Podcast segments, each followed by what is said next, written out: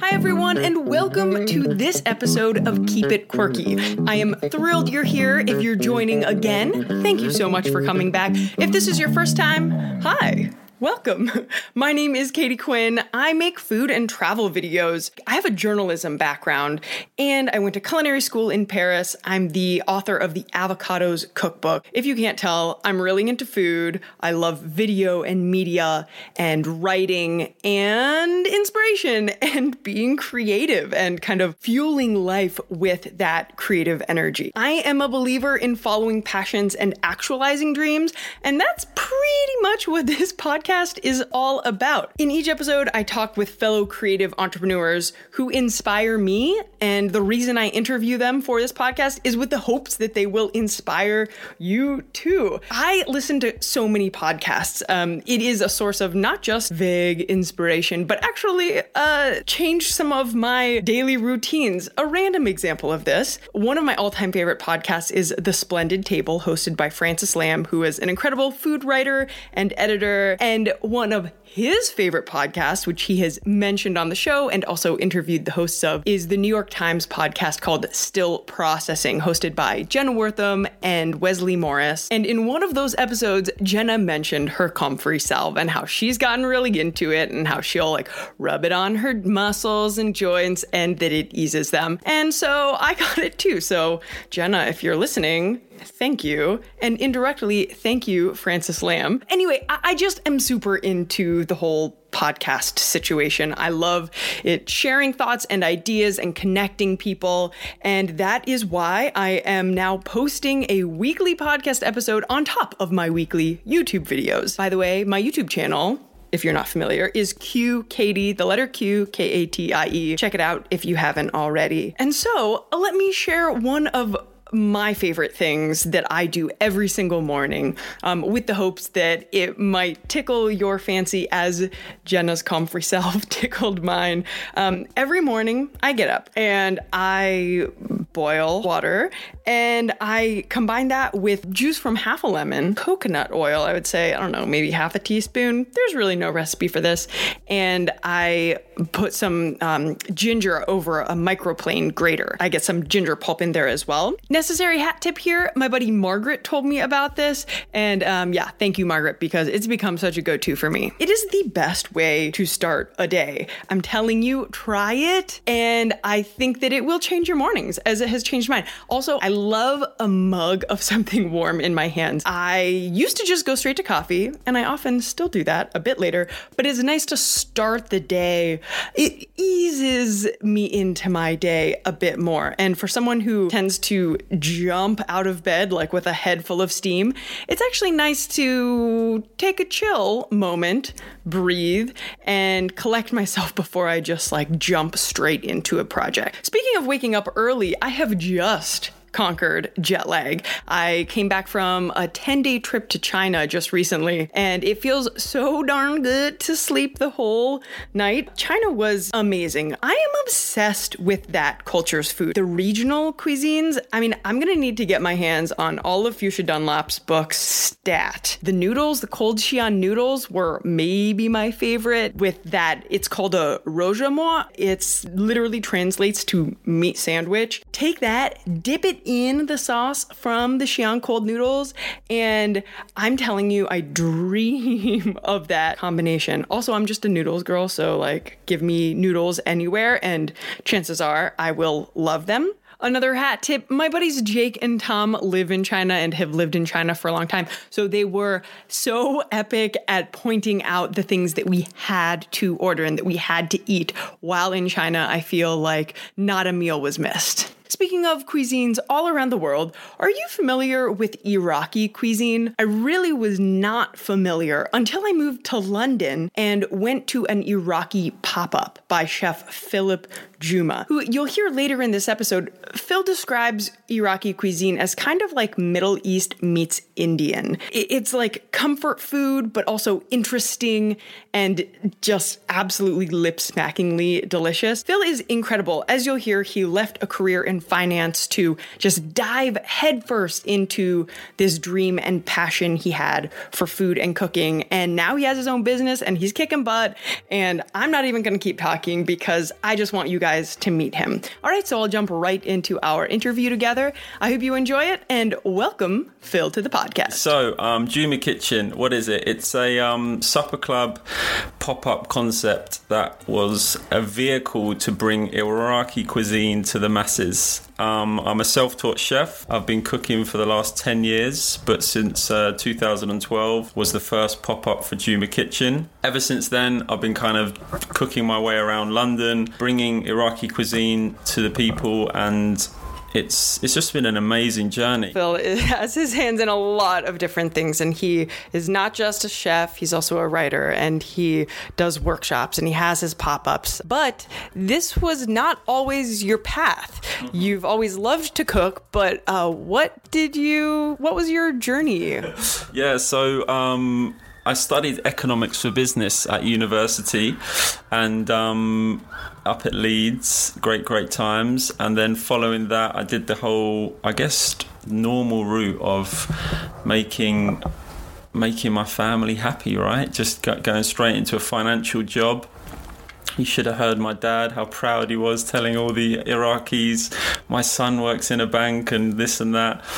And for me, it was just, it was, it was a path at the time that I thought, you know, was right for me. But underneath, I I wasn't happy, and I really felt that there was more to, I guess, my life than just a Monday to Friday working in, you know, a stockbroking firm or a, or a wealth management firm or wherever I was at the time, and yeah, ethics and values were being challenged on a daily basis, and I guess food was my release. Like weekends, I'd spend kind of working in kitchens voluntarily, working on street food stalls because at that time London was street food crazy and still is. Yeah, I just thought I don't want to do this anymore. I want to I want to get involved in food. So that I guess that transition for, for five to six years in finance, it made me realise, you know, following what you love and doing what you love is is more important than any money or any paycheck that takes a lot of courage to make that leap. Was there um, a pivot, a pivoting moment for you? Um, it's hard to sort of pinpoint exactly. I think, I think I was on, I guess, somewhat of a you could say spiritual journey at the time like you know my my values were being kind of questioned and I was really like looking at myself of like you know how am I contributing here? And you know the financial world at the time was really going through hell. Like it was the, it was the downturn and there was like rogue traders and it was all just a complete mess and a bit of a circus. And with that consistently kind of like playing on my mind and also maybe looking at some of you know my peers who were in the food world and working with people on on street food stalls and being around this like energy of, of London on, on a very much a front line with with with with the, with the street vendors. I just yeah it was just a case of I want I want this and I want I want to be part of this movement. And I I guess that you know having having Iraqi roots I knew there was such a space in this whole scene for Iraqi cuisine to be there because the food that my dad, you know, cooked and I brought, I was brought up eating, it was just incredible. Like the spices, the flavors, the look of it, and just the whole, the whole essence of the cuisine. I just thought, yeah, I've, this is me. I've got, I've got to put this on the map. So then, what made you decide that the way you were going to put that on the map was to actually start your own business. I mean, you you decided you wanted to be a chef, but you didn't stop there. You you founded Juma Kitchen in 2012. That's six years ago now. Yeah, yeah, yeah. Um, wow. So what was what was that like? Deciding I'm going to now not just be a chef, but also a businessman.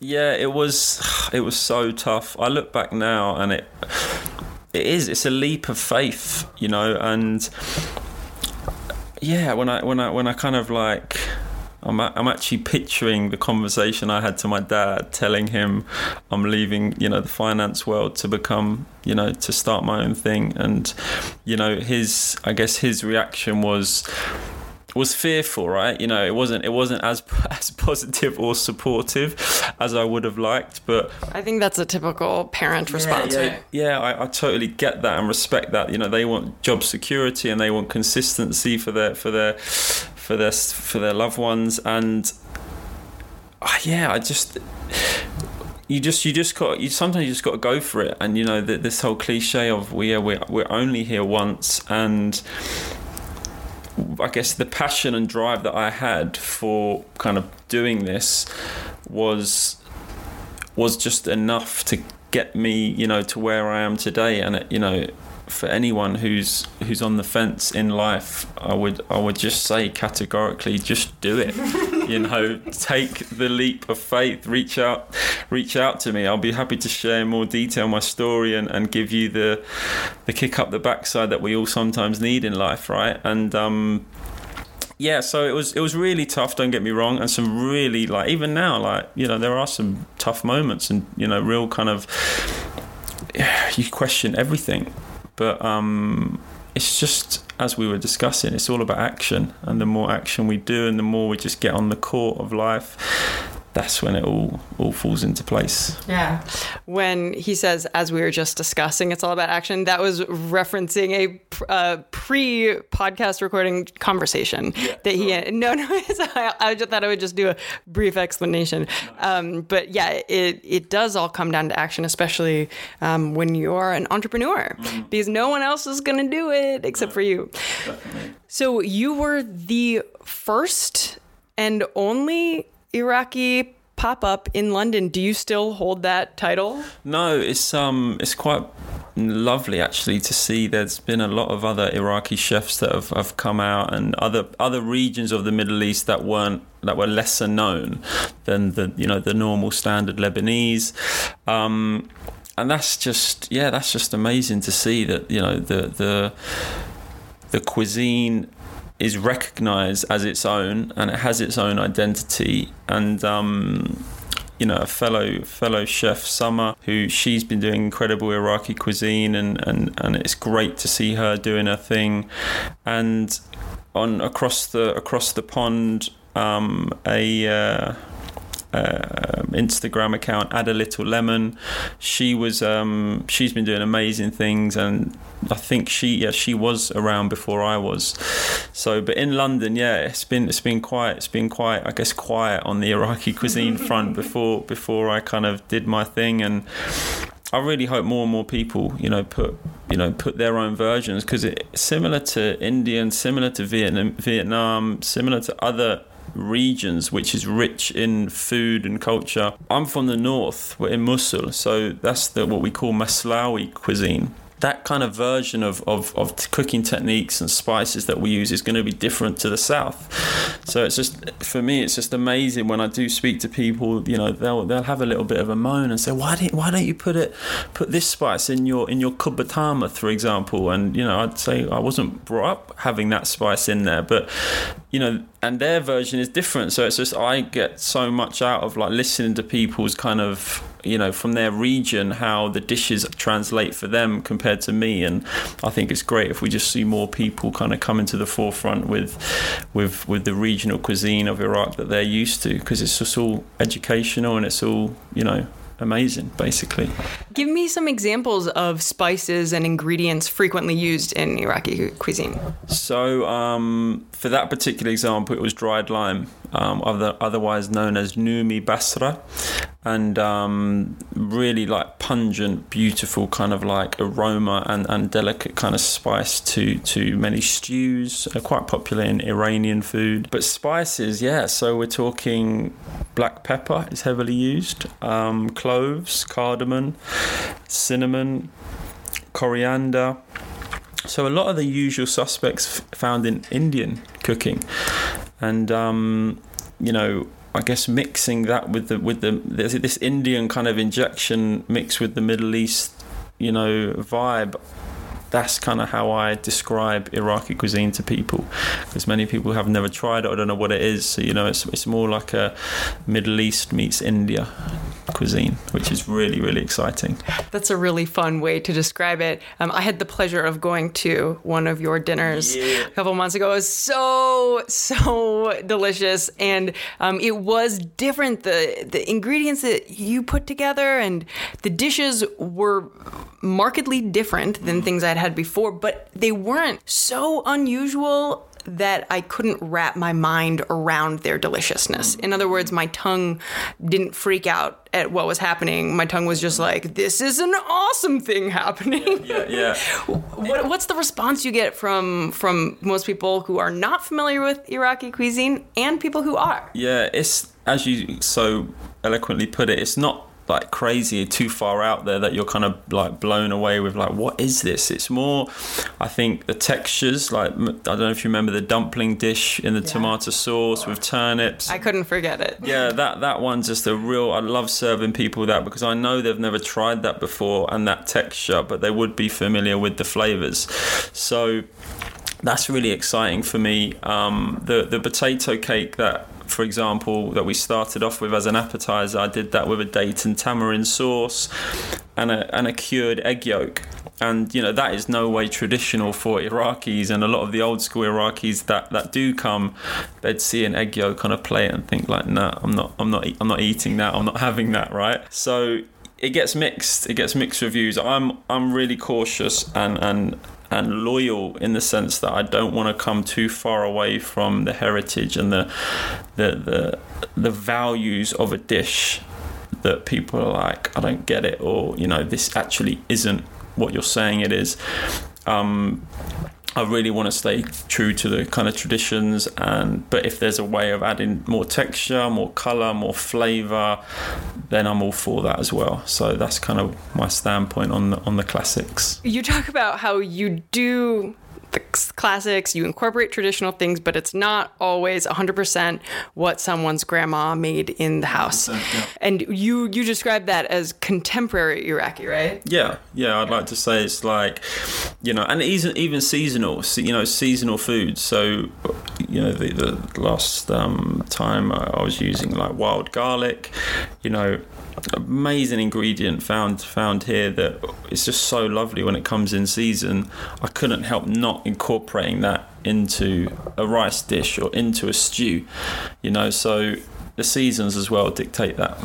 Yeah, I love that you're using what you have at hand as well. Definitely. You're not 100% Iraqi, you are English Irish Yeah, Iraqi. yeah. So, I'm born in London, in Wimbledon, southwest London, and um, my mum's side. She's born in, in, in England, and my nana Irish. So, and a big Irish community on her side. The Irish love big families, and similar to the Iraqis, dad dad's Iraqi, and again, big big part of a big family. So, yeah, a really nice like mix of, of cultures and it's quite funny like the more people i speak to about the iraqi irish connection it's more common than than than, than we think Really? yeah yeah yeah it's quite it's quite a thing so um yeah very interesting And so, how has that confluence of cultures and cuisines, how does that take shape um, or take form in your cooking? How does it help shape your cooking? yeah it's it helps a lot because london being born here and just growing up in london you know yourself kind of the scene here the restaurant scene is just incredible. You know the, the we've come a long way as well right? And and just the the the suppliers as well of ingredients are just getting better and better and, and, and more sustainable. And it's just great to be part of that. You know iraqi cuisine can be quite lamb focused and meat heavy which is all well and good. But again i don't want to kind of just have a menu of all of just meat because we're in london and it just wouldn't work like that. You know people are crying out for you know you, we know what's going on with vegetarianism and veganism and you know it's really important to cater to, to all of that and, and not shut them out. So yeah within that it's a real kind of it's a real i guess pleasure and influence into my cooking and also you know being self-taught there isn't really like i guess conditions or parameters it's it's more free for me mm-hmm. so you know if i was maybe taught brought up as a classic French chef or or whatever, you know, I'm sure my style of cuisine would go a separate way. But being self-taught, I just feel as though the shackles are off, and it's like I can just do what I want. Yeah. So it's great, great to have that freedom. Totally, and beyond the food you're cooking, I think it also has um, broader implications in that um, you are creating your own path. You started creating your own path from the very beginning. Um, you decided not to go to culinary school. Was that ever a consideration? Yeah, definitely, definitely. To this day, you know, as a, as a cook, as a chef, you know, I have a reoccurring you know dialogue of you know am i good enough you know mm. i need to be better i need you know this this whole thing and that's what that's what drives me as well right and and you know, cooking school was definitely something I considered, but it, the price of it was uh, was enough to just say no quite quite confidently and calmly because it yeah it's quite expensive. And you know, I was speaking to a lot of mentors and chefs at the time, and they just said, "Listen, you're, you're gonna you're gonna your school is just here in the restaurants. Go out there, pick up from as much people as you can." And you know it will fall into place. So you know there are obviously limitations that some basics i haven't mastered like they would in in in cookery cookery schools but at the same time the experience that I have got is so diverse. It, it really allows me to uh, to really inject some life into a lot of my cooking. Yeah, you got the real world experience, which yeah. yeah, arguably is more important. And in the connections you've made, and so let's talk about some of um, the the restaurants where you have cooked. Um, most notably, of course, because I love him and his cookbooks, but you had a stint at Ottolenghi's Nopi. Yeah, yeah, yeah. And, and what else? So tell me about that and, and where else you've worked in restaurants. Yeah, so um, Sammy is, is has been a real kind of I guess friend and mentor to me. Ottolenghi's right hand man. He's really he can give me some sound advice, and I can I pick up the phone to him, you know, when when I need to. And it was a case of me just saying, yeah, I really want to really want to kind of work in your kitchens and learn more. And at the time, um, head chef Scully was there, and it was incredible, incredible to work with Scully. Really, really like yeah, just an incredible chef, and you know, I wish him all the best. He's he's leaving Nope, he's left Nopi now, and he's opening his own restaurant quite soon. So look out for that one. Um, I can't wait to go. And yeah, other restaurants. I had an old friend who was a official photographer for the, for the Gordon Ramsay group, and she got me a little stint at the Savoy, and also Maze, and again, really really enjoyable stages there, and just kind of like a lot of other like bistro brunch pub places that were doing quite classic cooking and seasonal cooking. So it's it's quite quite a mix you know and but it you know I recommend working in kitchens to anyone. They're the most unique places you can you can work. And you know anyone who is a passionate cook or passionate foodie just do it. Like you mm-hmm. know, speak to your local restaurant. Go do a maybe don't don't go maybe don't go right into a Saturday night service, but start with like a Wednesday and just go and do it. They're they're the most incredible kind of places. Like chefs that just work so hard. But you know, you've got to have a passion for it, and you know, it's it's a real kind of it's a real experience and and you know it opens you up to a whole different whole different level of I guess respect for you know the, the true cooks that, that are out there because it is it's, it's amazing what they do. How does a restaurant kitchen differ from your kitchen mm. when you are um, the chef for your pop-ups? That's a tough one. I'm I'm to describe myself as my style of cooking and as a chef, I feel as I'm very calm, collected, and and very approachable in the kitchen. Um, I really like, I really like having a, a, team around me that we have a lot of fun and we just, you know, we really get the job done. Um, don't get me wrong, it's not all kind of, you know, happy high fives and skipping around. It can be really, you know, intense and stressful at times, but it's just important that for me, whoever I have alongside me, they're really clear on what I stand for and what I'm about, and it, it pretty much in a nutshell is it's all about the customer. Like you need to, we need to get ourselves out the way. The egos and everything else, chip on our shoulders, get left at the front door, and we just we're here for them. And I will not kind of yeah, I wouldn't sacrifice anything for, for a plate of food to go out substandard, and that's just my standards. And it does, it is my enemy as well because you can work yourself up too much, and you, you can have this internal battle of just perfection twenty four seven, which actually isn't realistic. But you know, every plate of food is judged. This is the sort of world we live in in restaurants and food. So it's like it's up to us to kind of really strive for that perfection and lucky for me, I've got some amazing people that I can call upon to help me out um, and, and, to kind of come on board. And they enjoy it too, which is just so important for me. You know, not only are they learning about a cuisine that they know that's like little about to begin with, but also hopefully the vibe that we create on service is, is really important. Comparing that to the restaurant, you know, again, you know, restaurant menus that, you know, I'm at a pop up, I just do a set menu of five courses normally. Restaurants have probably, you know, 12 different starters, some of them 12 different mains and five desserts and all sorts of things going on. So the pressure's a lot more intense and from an organizational point of view it's it has to be so on point because often kitchens you don't have the space and luxury that you think you do and you mm. just that means everything has to be so organized so i'd say they're the main the main differences yeah those are pretty significant differences yeah. Are your customers like can you kind of describe the demographic of people who find their way yeah. to juma kitchen so I, will actually tell you a bit of a, a journey that it's, it's, the, the kind of demographic has changed over the years so to begin with back in 2012 it was just predominantly western kind of foodies coming through the door who were just interested and open to trying something new. Um, and organically through kind of like the stuff that I've been doing and, and my reach going wider and wider the Iraqi community is really like on board and, and they're really, really supporting me in such a beautiful way because you know they're they're a tough bunch to please. I'm gonna I'm gonna say it honestly. You know they're a real they're a real tough tough bunch. But you know they're all my friends. There's so much love there as well. Every time I you know at the end of a pop up and I go and say hello and thank everyone and get everyone's feedback on on the food. You know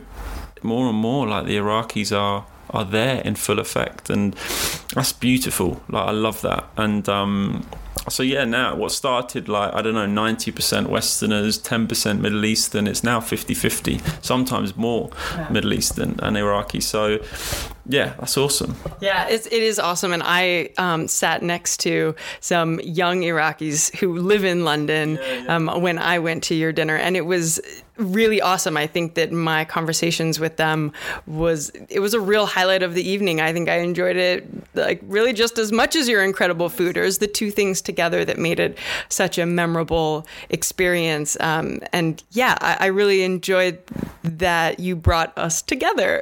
no, that's so lovely, and it's so it's so funny because the, I've done a few pop ups now where where people kind of like they almost get they almost get like, you know, I don't know what the word is, surprised or fascinated that, oh yeah, I sat next to an Iraqi, and it's like this whole thing of like, you know, we own, they own, maybe they only know Iraq through the media or through as a concept almost. And it's not until maybe you just share dinner with someone that number one, you, you get educated. They tell you a whole kind of a whole you know uh, list of things that maybe you didn't know about the country and Iraqis are just lovely people. Like I'm not just saying it; they're just such beautiful souls. And you know, the interesting thing I find is, yeah, when I just speak to people who, are, who again are just totally kind of going there open-minded, not at all kind of uh, knowing what to expect.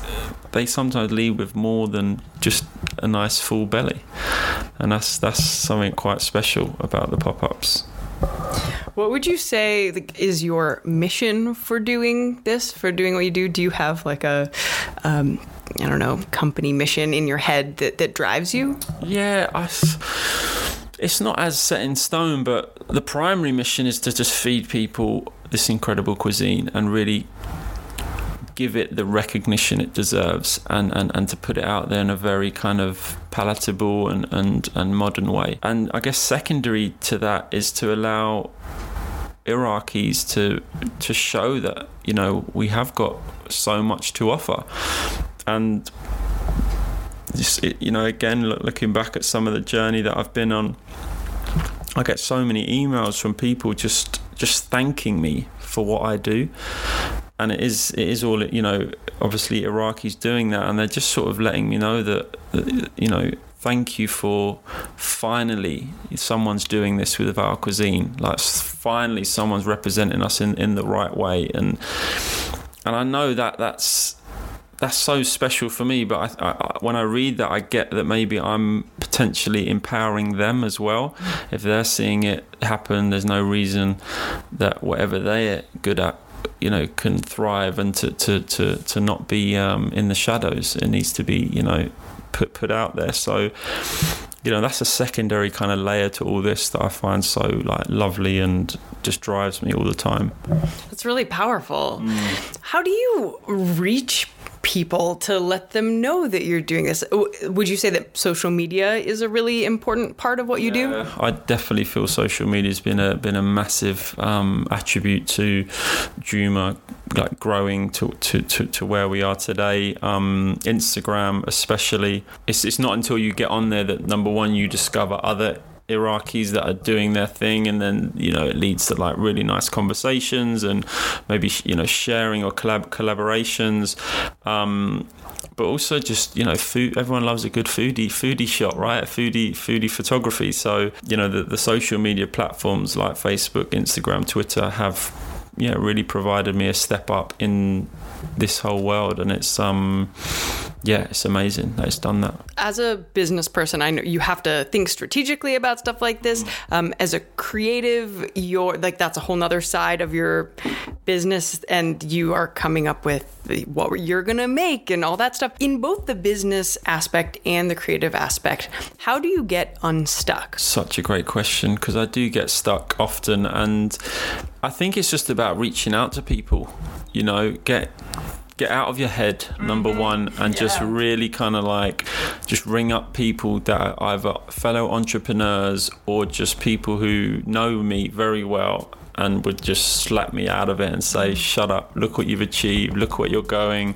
You know just just just keep moving. So that's really important and, and something that I want to take on this year is is to surround myself so much more with, with that energy and that and that vibe because it definitely bounces off you and it gives you the, the impetus and the energy to just be like you know take yourself to a whole different level that you didn't know was there. Yeah. So um, yeah, that's that's that's how I do it. Yeah, that's so great. I think you hit on such a truth in that we can be our own biggest obstacle. 100%. Finding ways to get yourself out of the way um, can be pretty key in growing.